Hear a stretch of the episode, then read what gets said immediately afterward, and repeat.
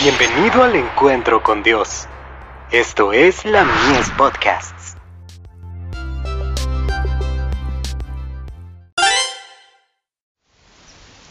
Cada día con Dios. La importancia del trabajo manual. Porque os acordáis, hermanos, de nuestro trabajo y fatiga, como trabajando de noche y de día, para no ser gravosos a ninguno de vosotros, os predicamos el Evangelio de Dios. Primera de Tesalonicenses, capítulo 2, verso 9.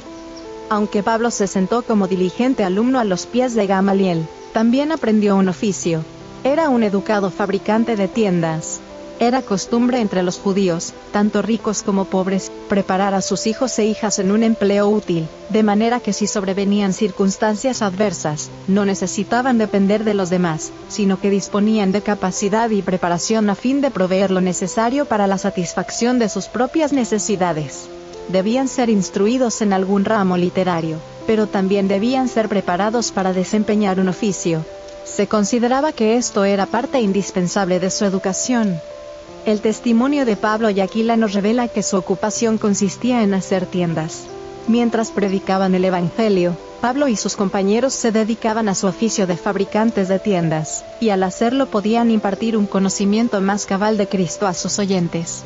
Trabajaban a fin de obtener dinero para ganarse la vida.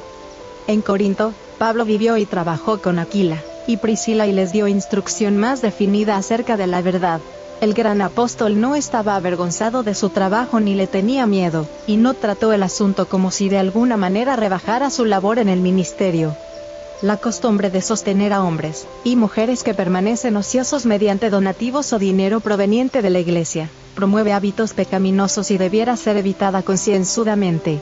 Todo hombre, mujer y niño deberían ser educados para desempeñar tareas prácticas y útiles. Todos deberían aprender algún oficio, este podría ser fabricar tiendas o cualquier otro trabajo, pero todos deberían ser educados para usar los miembros de su cuerpo con algún propósito, y Dios está dispuesto a aumentar la adaptabilidad de los que quieran desarrollar hábitos de trabajo. Si un hombre goza de buena salud física y dispone de bienes, de manera que no necesita emplearse para ganarse la vida, debería trabajar para obtener medios que le permitan promover el progreso de la causa y la obra de Dios. No deben ser perezosos, sino fervientes en espíritu, sirviendo al Señor. Romanos 12, verso 11. Dios bendecirá a todos los que ejerzan influencia en este sentido sobre los demás. Manuscrito 93, del 13 de julio de 1899.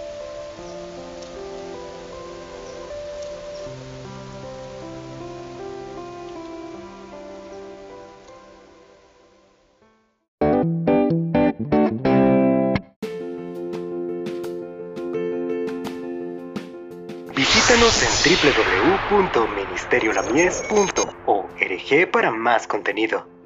Dios te bendiga.